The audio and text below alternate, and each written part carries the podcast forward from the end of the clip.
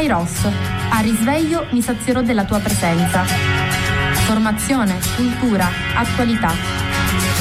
Lancia in alto la tua vita come una moneta e lasciala volare più su.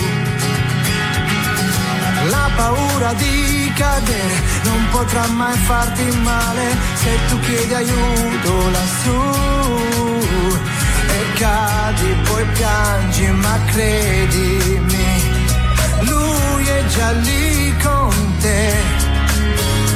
E anche se poi non lo vedi, sì, lui è già lì perché non c'è fallimento.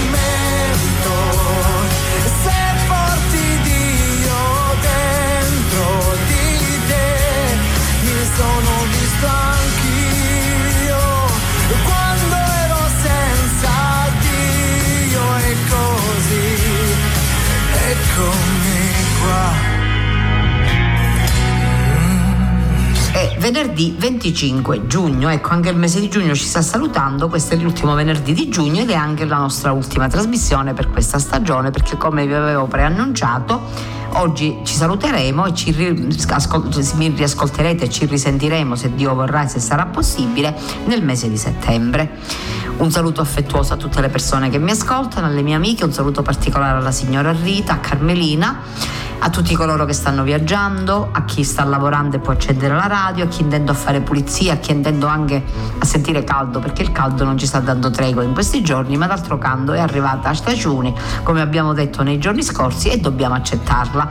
Passerà questo tempo e poi ci rinfrescheremo quando sarà il momento. Un saluto e un grazie sempre al mio direttore Francesco Lopresti.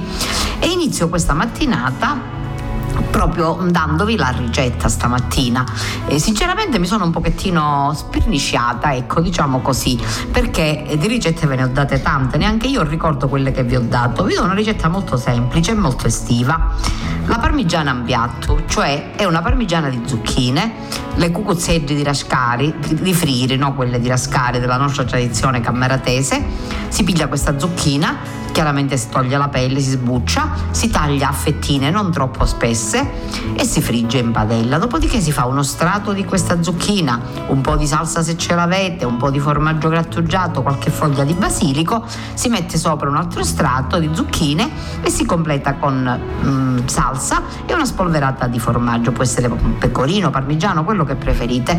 Vi assicuro che può essere mangiata fredda, è un ottimo piatto e sicuramente in questi giorni terribili basterà perdere una decina di minuti per friggere la zucchina e magari prepararsi alla ora di pranzo per la cena o la mattina abbastanza presto quando ancora non è iniziato il grande caldo per il pranzo di mezzogiorno.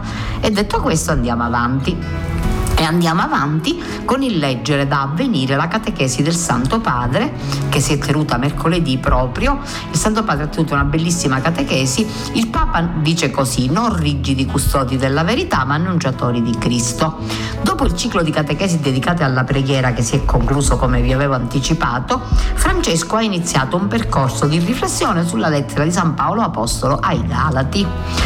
Anche oggi, come nel tempo di San Paolo, ci sono predicatori che soprattutto attraverso i nuovi mezzi di comunicazione si presentano per ribadire con insistenza, da veri e propri custodi della verità, quale sia il modo migliore per essere cristiani e possono turbare le comunità cristiane. Di fronte a questa realtà, all'udienza generale, il Papa ricorda la via da seguire, che è quella di annunciare il Vangelo di Dio che ama l'uomo in Gesù Cristo crocifisso e risorto. Iniziando un nuovo ciclo di catechesi. Su alcuni temi centrali per la fede presenti nella lettera ai Galati dell'Apostolo Paolo, Francesco traccia infatti un parallelo tra la situazione odierna e quella vissuta dai primi cristiani della Galazia tanto da sottolineare che sembra un testo scritto per i nostri giorni.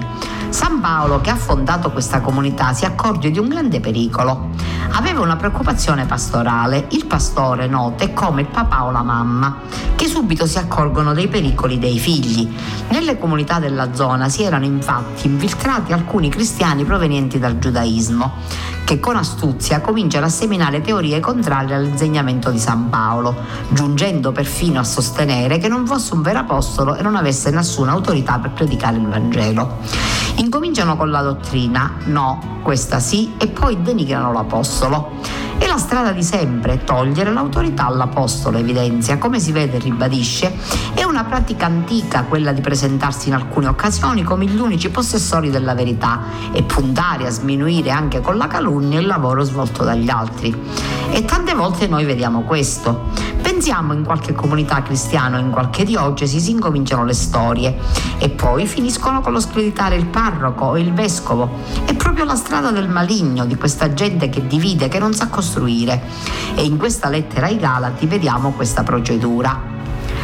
Per i Galati l'incontro con Cristo era stato davvero l'inizio di una vita nuova, con un percorso che permetteva loro di essere finalmente liberi, nonostante la loro storia fosse intessuta da tante forme di violenta schiavitù, non da ultimo quella che li sottometteva all'imperatore di Roma. I Galati dunque si trovano in una situazione di crisi.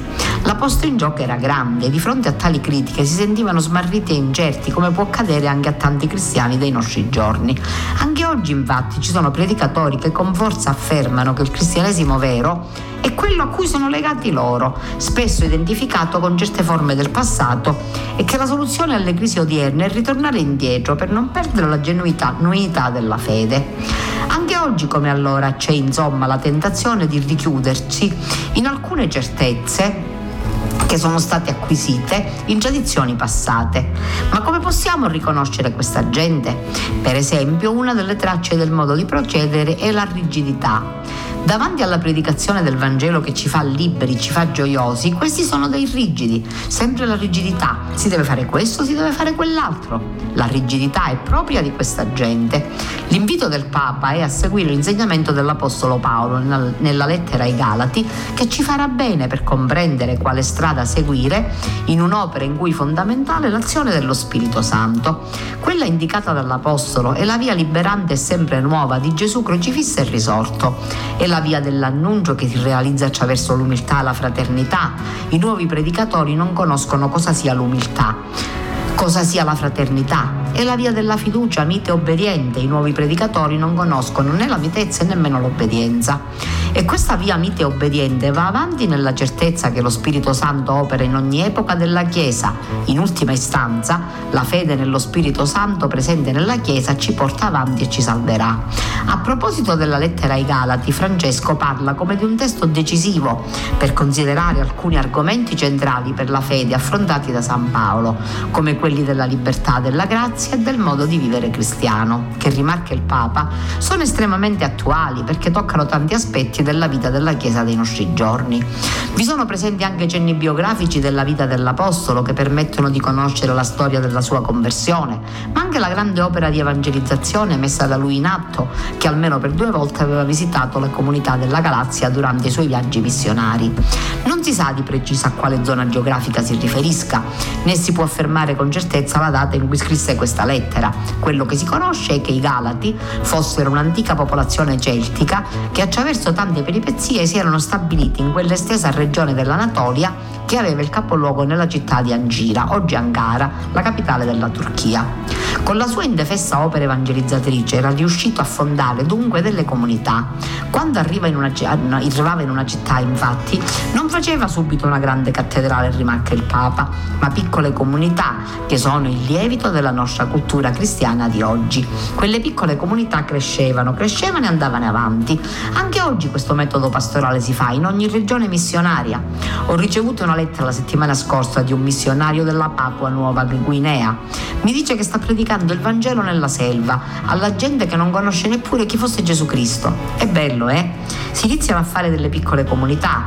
Anche oggi questo metodo è il metodo evangelizzatore della prima evangelizzazione. Paolo poi riferisce soltanto che a causa di una malattia fu costretto a fermarsi in quella regione, mentre San Luca negli Atti degli Apostoli afferma che lo Spirito Santo aveva impedito di proclamare la parola nella provincia di Asia.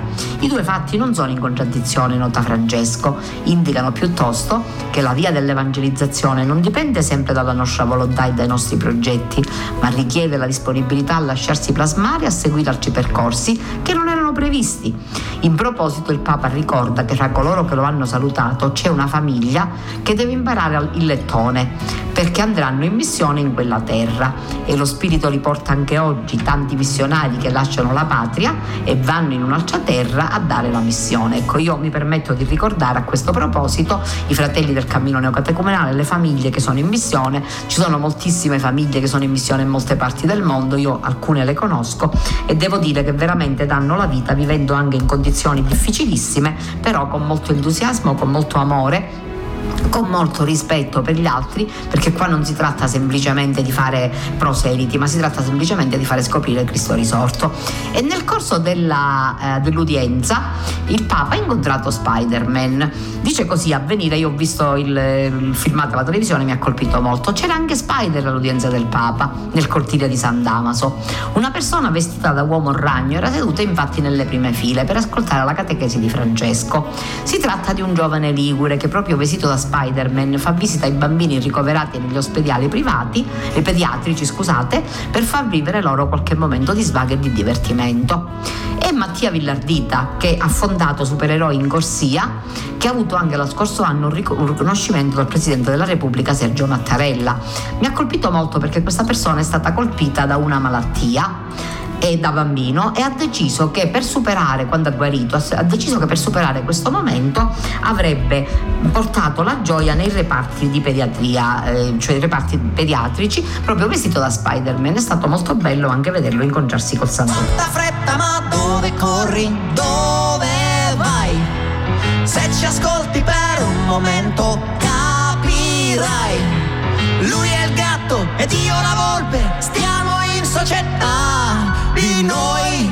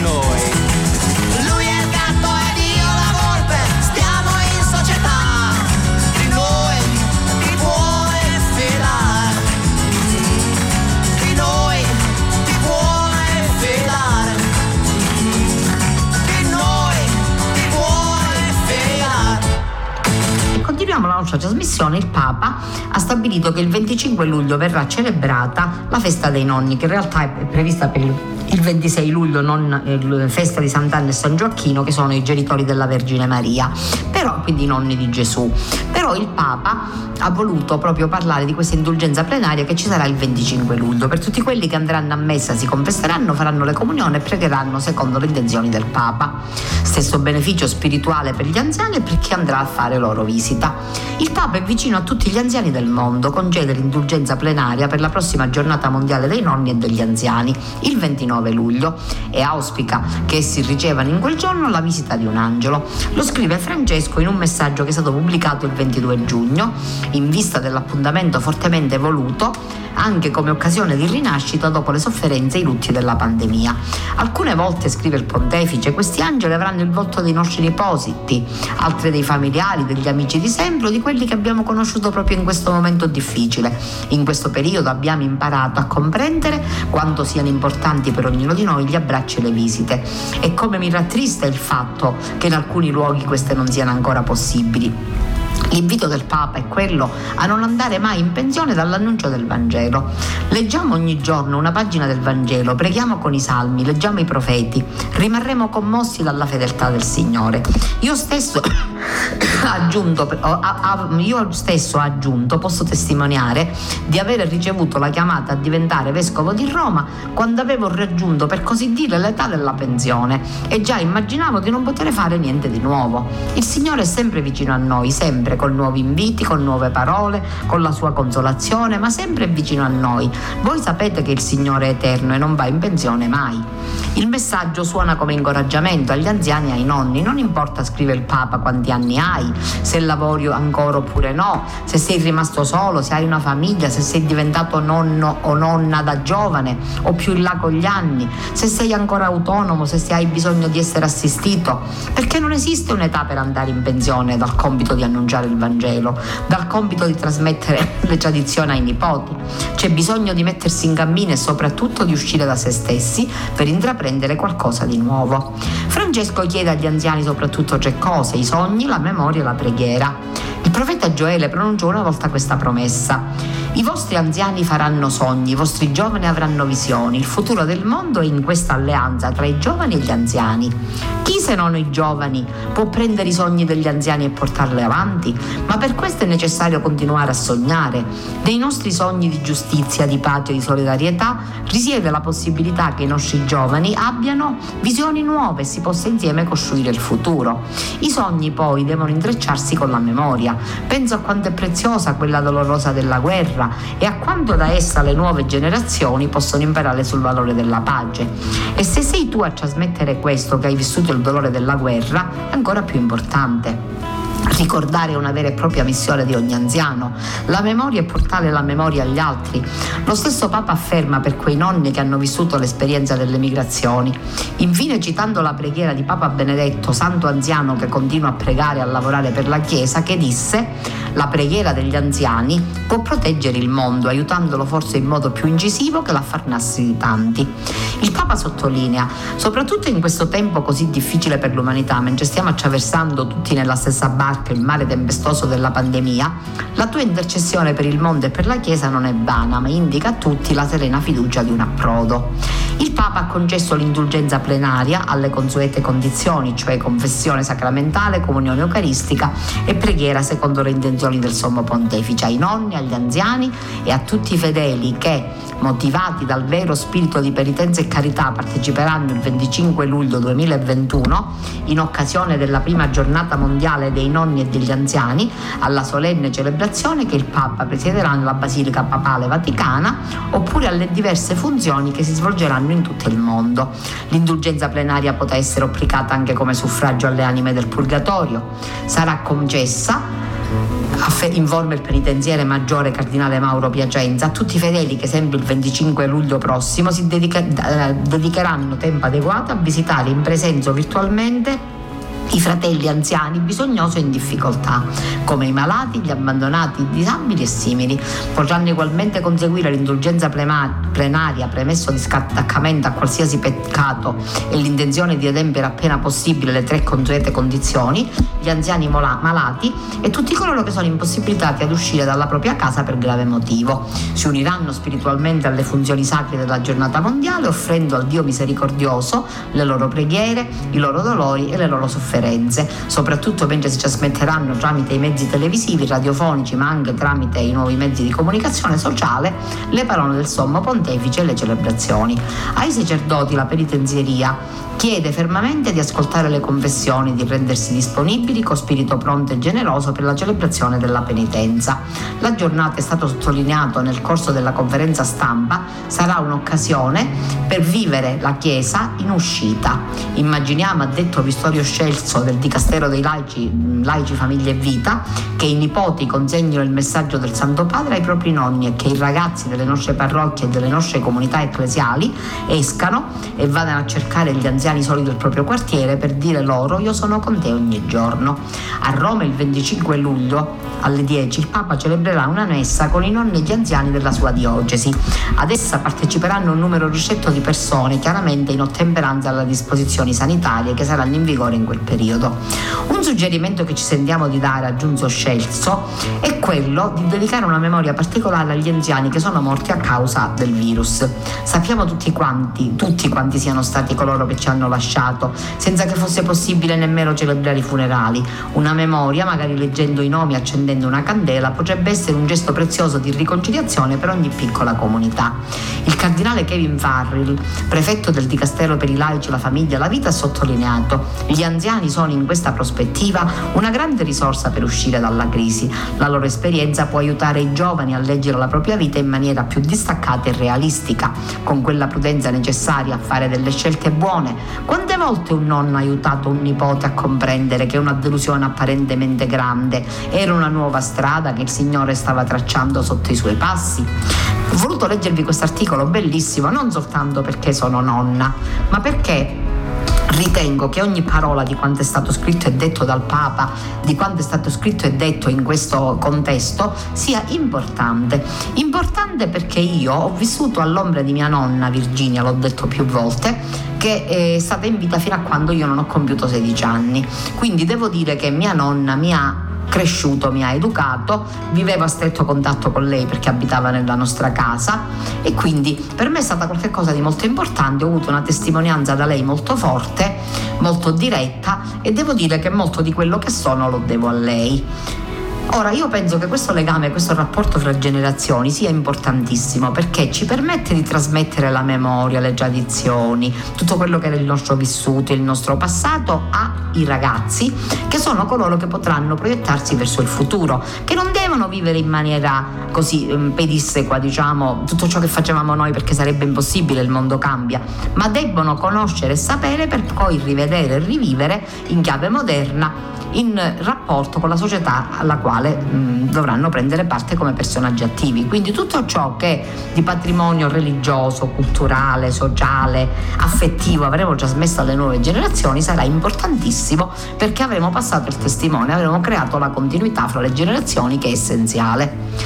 Vi voglio leggere un altro articolo da avvenire molto bello, un parroco come garante dei detenuti ed è il primo in Italia, Don Carlo Vinco, parroco della chiesa di San Luca, un prete come garante dei diritti dei detenuti. Questa è la novità introdotta dal comune di Verona dopo che la garante precedente, Margherita Forestan, si è vista costretta a rassegnare le proprie dimissioni dall'incarico per motivi di salute. A lei, a lei è subentrato una settimana fa Don Carlo Vinco, parroco della chiesa di San Luca. Vengo da una storia di rapporti con i carcerati, ha raccontato Don Carlo, che indipendentemente dal mio essere prete, sono legami che ho coltivato come amico, conoscente, sostegno. Il garante dei diritti dei detenuti è una figura istituita nel 2009, pensata per essere autonoma dalle istituzioni e ha il compito di promuovere e difendere i diritti dei detenuti e soprattutto di impegnarsi per permettere loro di vivere il carcere come pena rieducativa che possa reintrodurli nella società e non semplicemente come una mera punizione. C'è molta strada da fare, ha spiegato Don Carlo, e anzi, forse negli ultimi anni si è tornati indietro. È proprio quello che mi ha chiesto la direttrice del carcere di Montorio, Maria Grazia Felicita Bregoli, riattivare progetti esistenti e coltivare il rapporto col territorio, punto fondamentale, visto che tante persone in carcere non sono veronesi. Ed è proprio in questo lavoro di creazione di legami che la figura di un prete garante può giocare un ruolo inedito, mobilitando tutte le, le, le possibilità, tutte le potenzialità, potendo anche dare qualcosa in più e aiutando a trasmettere qualche cosa che è molto importante. Il carrozzone va avanti da sé con le regine, i suoi fanti, i suoi re. Buffone per scaramanzia, così la morte va via.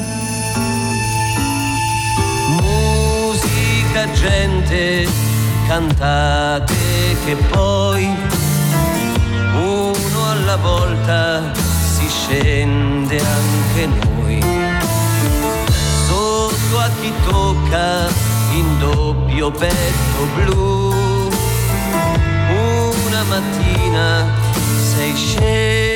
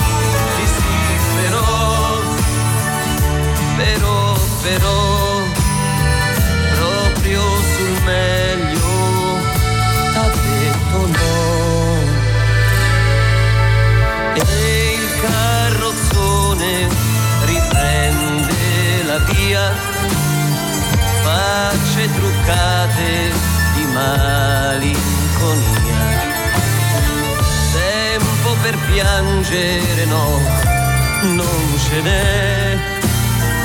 Tutto continua anche senza di te.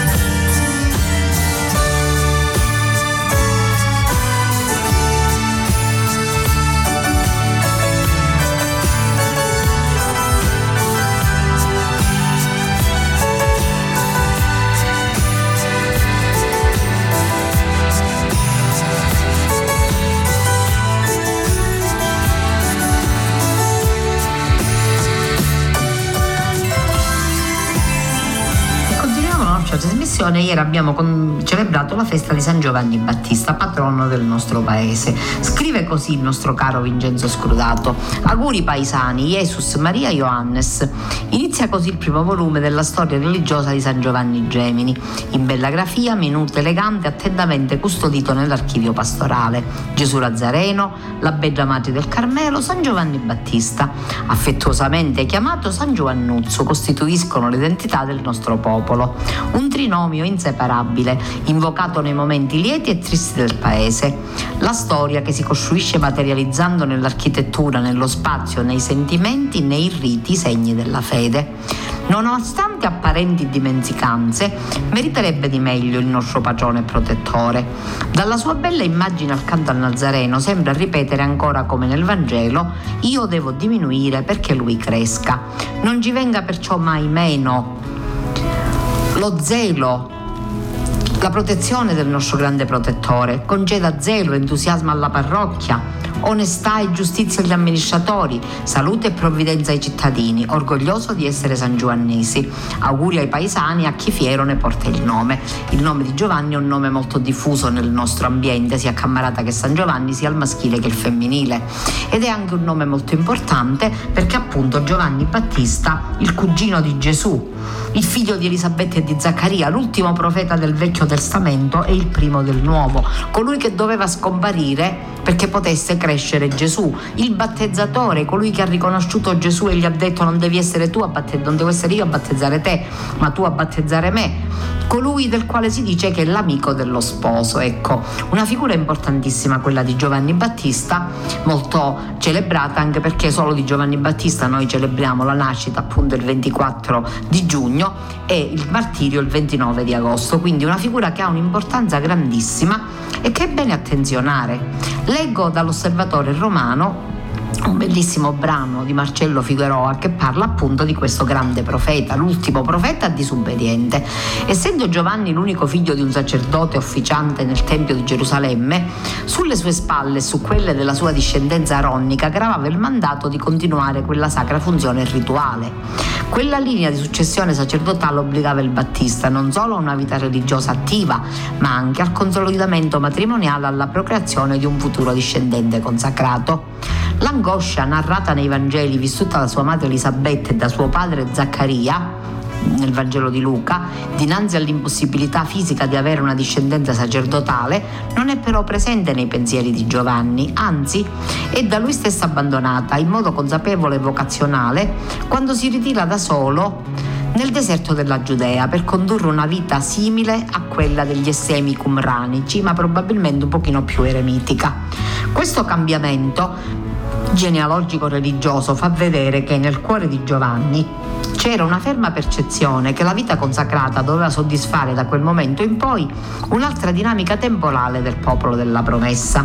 Per Giovanni la voce e la presenza di Dio si sarebbero presentate a partire da allora, conformemente a una rinnovata inculturazione e contestualizzazione del Kairos divino.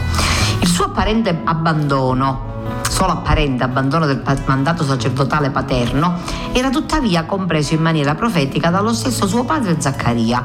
Lo aveva annunciato nel suo Benedictus e tu bambino sarai chiamato profeta dell'Altissimo perché andrai innanzi al Signore a preparargli le strade per dare al suo popolo la conoscenza della salvezza nella remissione dei suoi peccati, grazie alla bontà misericordiosa del nostro Dio. Quanto abbiamo bisogno oggi noi religiosi e laici del popolo di Cristo di saper comprendere i limiti dei mandati stati culturali rivestiti di religiosità ancestrale per poter capire i tempi in cui ci è dato di vivere. Forse sono tempi per aprire vie nuove, com- nuove comprensioni che inculturino e incarnino il Vangelo in un modo che chiede movimenti nuovi, profetici e audaci. Nella sua riapparizione pubblica nei fiumi battesimali, Giovanni Battista si libera di un'altra tradizione di sicurezza in termini di discendenza religiosa, quella del suo stesso popolo e dei suoi capi sacerdotali che continuavano ad aggrapparsi alla loro immunità abramitica dinanzi a Dio. Quella situazione di comodità ancestrale vista da Giovanni dinanzi allo sguardo confuso dei suoi colleghi e congeneri religiosi come una stolta sfiducia che non sarebbe servita loro di fronte al giudizio che lui era venuto ad annunciare. Il testo locano lo narra in modo drammatico. Diceva dunque alle folle che andavano a farsi battezzare da lui. Razza di vipere, chi vi ha insegnato a sfuggire all'ira imminente? Fate dunque opere degne della conversione no, e non cominciate a dire in voi stessi abbiamo Abramo per padre, perché io vi dico che Dio può fare nascere figli ad Abramo anche da queste pietre. Risulta quantomeno interessante considerare che in quell'abbandono della sua eredità sacerdotale familiare non era solo una questione di missione personale, ma anche e soprattutto una rottura col sistema. Rottura religiosa che era basata sul pentimento e sul cambiamento di epoca nell'orologio del popolo di Dio con l'avvento messianico che avrebbe segnato una nuova e definitiva era nella storia universale. Per essere preparati a questa nuova epoca, i religiosi ebrei che stranamente andavano incontro al Battista itinerante ed egli percorse tutta la regione del Giordano predicando un battesimo di conversione per il perdono dei peccati. Non dovevano, egli percorse quindi tutte queste ragioni, regioni del Giordano mh, mm, predicando questo battesimo di conversione. Non dovevano restare attaccati a quel gesto esterno di purificazione né alla loro pura discendenza. Tutto ciò non era valido di per sé, non era invalidato di per sé, ma risultava inutile se non era preceduto da una conversione integrale assimilabile ai tempi e alle esigenze dell'imminente avvenimento del regno di Dio. Da allora, sia le persone sia i popoli che considerano la propria eredità religiosa come un patrimonio immacolato sotto lo sguardo di Dio in ogni tempo, devono immergersi nelle acque di un nuovo Giordano. Se a detta di Eraclito nessuno si bagna due volte nello stesso fiume, le nuove acque del fiume dei tempi ci chiedono spesso un nuovo bagno di spiritualità e di umanità, un nuovo battesimo non sacramentale che ci risvegli dal nostro comodo torpore religioso e ci rinnovi e converta alla realtà sempre viva del controsistema del regno di Dio e della sua giustizia. D'altro canto, questo predicatore escatologico con semiotica proveniente dall'apocalittica ebraica, ha diffuso la sua chiamata alla conversione visibile e necessaria di tutti gli attori sociali e politici come un segnale del cambiamento di epoca nell'economia dei tempi di Dio. Perciò la sua chiamata si estende agli esattori delle tasse, ai soldati all'ordine dell'impero, come pure alla gente in generale. I primi dovevano non esigere più di quanto fissato, i secondi non dovevano fare false denunce né praticare l'estorsione e tutti dovevano condividere i propri beni e alimenti con i bisognosi. Pertanto, partendo dalla cassa sacerdotale e passando per i poteri politici e il popolo, il battesimo rituale doveva implicare la piena consapevolezza che qualcosa di nuovo stava per accadere e bisognava esserne all'altezza. Era Cristo. Lo stesso Battista che riconosceva di non essere degno di sciogliere neppure il legaccio dei suoi sandali, gli attribuiva il simbolismo di possedere le chiavi del battesimo, Spirito Santo e fuoco. È necessaria una memoria, una memoria storica assiale della nostra appartenenza di fede, a partire dai ministri, dai ministri religiosi e verso le strutture rivestite di un'apparente patina di eredità misericordiosa. Papa Francesco il 20 gennaio 2018 nell'incontro con i sacerdoti, i religiosi e le religiose e i seminaristi delle circoscrizioni ecclesiastiche del nord del Perù durante il suo viaggio apostolico in quel paese latino latinoamericano, ha affermato Giovanni era l'uomo ricco della memoria della promessa e della propria storia. Era famoso, aveva una grande fama, tutti venivano a farsi battezzare da lui, lo ascoltavano con rispetto. La gente credeva che lui fosse il Messia, ma lui era ricco di memoria della propria storia e non si è lasciato ingannare dall'incenso della vanità. Giovanni manifesta la coscienza del discepolo che sa che non è e non sarà mai il Messia, ma solo uno chiamato a indicare il passaggio del Signore Signore nella vita della sua gente che un rinnovato sguardo di quest'ultimo profeta disobbediente al suo mandato e alle sicurezze ancestrali, ma obbediente ai temi innovatori dell'orologio di Dio, ci aiuti oggi ad aprire nuove vie per indicare il passaggio del Signore nella vita della nostra gente. Perché ho voluto leggervi questo bell'articolo? Intanto perché San Giovanni Battista è il nostro patrono e quindi mi è piaciuto proprio celebrarlo attraverso questa bella, questa bella sintesi che ci ha fatto questo scrittore.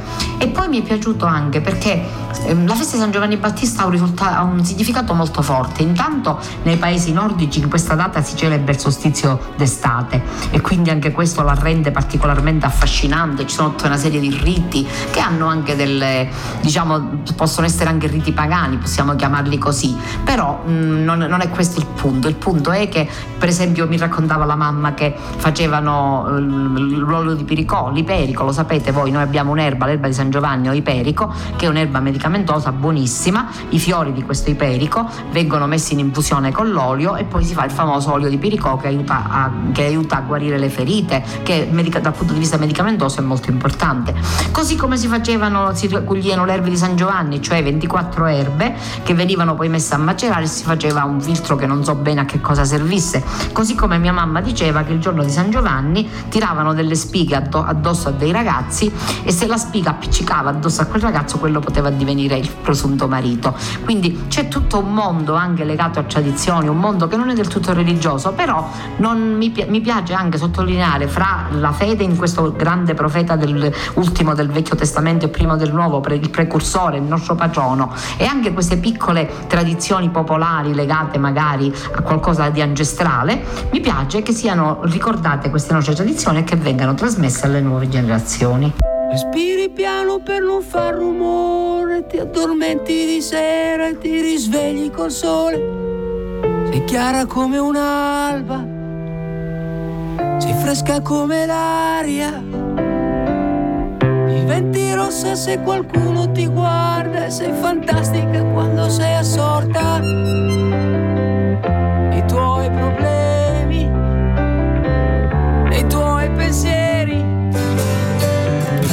Vesti svogliatamente, non metti mai niente che possa attirare attenzione. Un particolare, solo per farti guardare.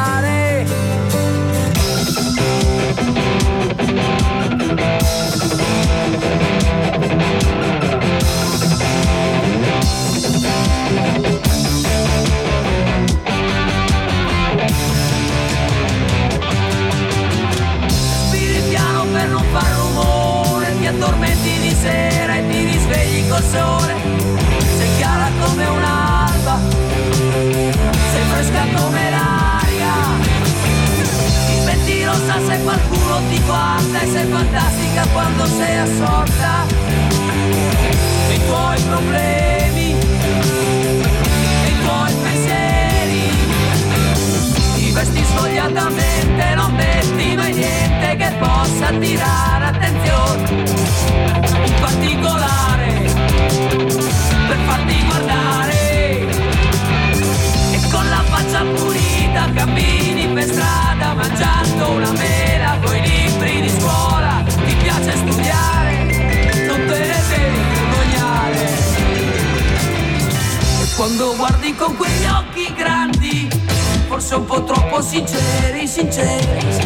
si vede quello che pensi quello che sogni.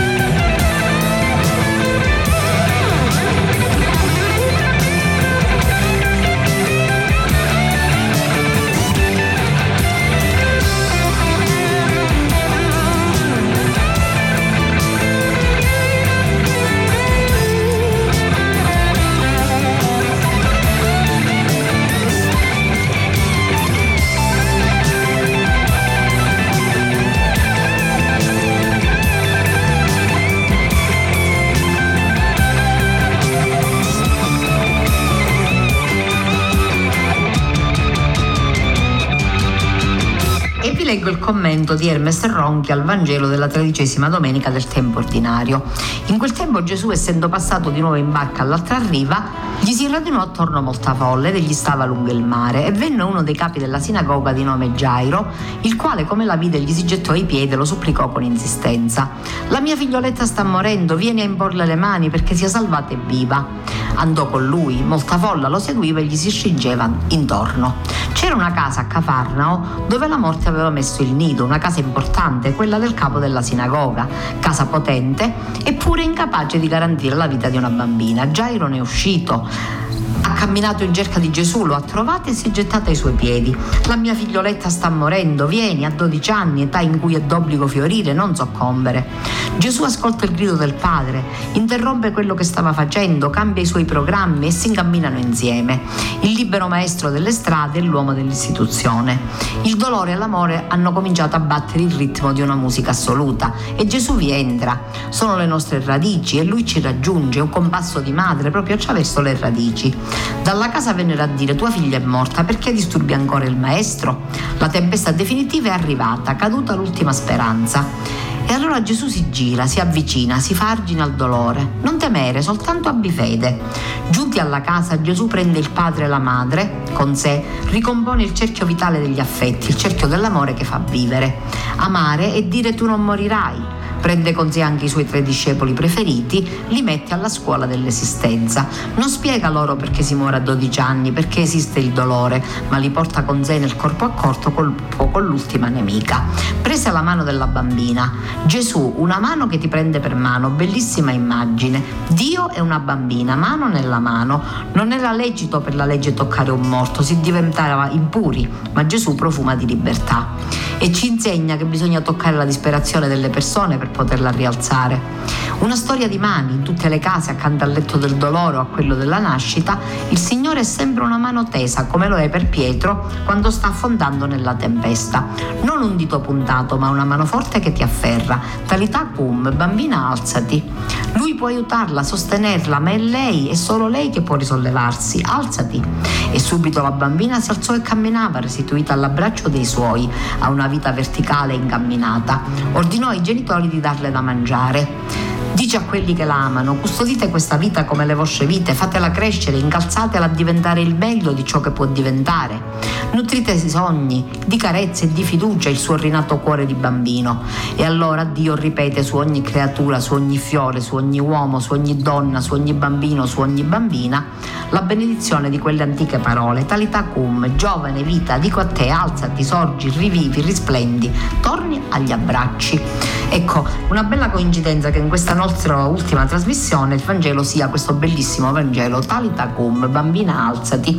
Penso che serva a tutti noi che ci sentiamo dire alzati, alzati perché tutti noi abbiamo avuto e abbiamo, possiamo avere momenti di abbattimento, tutti noi possiamo avere vissuto un tempo sicuramente difficile, non lo nego perché veramente abbiamo vissuto e stiamo vivendo un momento difficile della nostra storia lo ripeto ancora una volta, possiamo uscirne migliori ma anche peggiori. Il mio augurio a tutti, a ciascuno e a me stessa è che ne usciamo migliori e abbiamo la possibilità di farlo perché tante sono le possibilità che ci vengano date, al di là del fatto che anche i nostri governanti si stanno prodigando per migliorare le nostre situazioni, al di là del fatto che magari con i vaccini e invito sempre, continuo a rinnovare il mio invito alla vaccinazione, alla prudenza, al rispetto delle regole, anche se ci sembrano strane, anche se magari non siamo del tutto d'accordo, però se ce le danno è molto importante che noi le seguiamo e nello stesso modo è molto importante che noi facciamo quando è nel nostro potere per poter poter migliorare, così come possiamo migliorare non solo dal punto di vista sanitario, sociale o economico, ma anche dal punto di vista umano. Ecco, l'estate è un tempo nel quale siamo chiamati sì, a riposarci, a fare qualche piccola vacanza, qualche escursione, i giorni al mare, un viaggio, qualcosa di bello, ma è anche un tempo in cui possiamo riflettere sulla nostra vita, su noi stessi, sulle nostre situazioni affettive, personali, sociali. Ognuno di noi sa quello che ha nel suo cuore, ognuno di noi può mettersi alla luce della parola di Dio, alla luce del Vangelo. Fortunatamente la Chiesa non va in ferie, quindi continueremo ad avere le celebrazioni eucaristiche, continueremo adesso a breve a luglio inizierà la preparazione diciamo più immediata alla festa della Madonna del Carmelo che vivremo in modo religioso molto serio che ci aiuterà tantissimo. A Bella Maggio du Carmeno che a San Giovanni è tanto venerata ma anche accammarata. Poi ci sarà la festa di San Giuseppe a Santa Maria della Madonna Assunta anche quella sarà un'occasione religiosa per poterci concentrare per poter riflettere. Ecco penso che ci sarà una vacanza dal lavoro dalla scuola per chi lavora e per chi può andare in vacanza però ci sarà sicuramente non ci sarà sicuramente una vacanza dalla fede e allora che l'estate diventi questo tempo propizio, questo Kairos, appunto come il nome della nostra trasmissione, te voglio parafrasare, che ci spinga a fare di più, a fare meglio, a porci degli obiettivi, a relazionarci con i nostri cari, con i nostri nipoti, con i nostri anziani e soprattutto a relazionarci col Signore. E detto questo, vi saluto, vi abbraccio tutti dal punto di vista, cioè proprio idealmente, ma anche eh, così diciamo eh, senza contatti fisici perché al momento non sono ancora permessi, quindi in modo virtuale, ecco, diciamolo in una maniera moderna. Vi saluto, spero di non avervi annoiato, vi do appuntamento a settembre, vi faremo sapere poi quando inizieranno le nostre trasmissioni, quale sarà loro, la, la loro scadenza settimanale e come potremo ripristinare questi rapporti. Grazie a tutti, un saluto da Antonella e buona estate dai microfoni di Radio Gemini. Kairos, a risveglio mi sazierò della tua presenza. Formazione, cultura, attualità. Lancia in alto la tua vita come una moneta e lasciala volare più su. La paura di cadere non potrà mai farti male se tu chiedi aiuto lassù. E cadi, poi piangi, ma credimi, lui è già lì con te anche se poi non lo vedi, sì. Lui è già lì perché non c'è fallimento.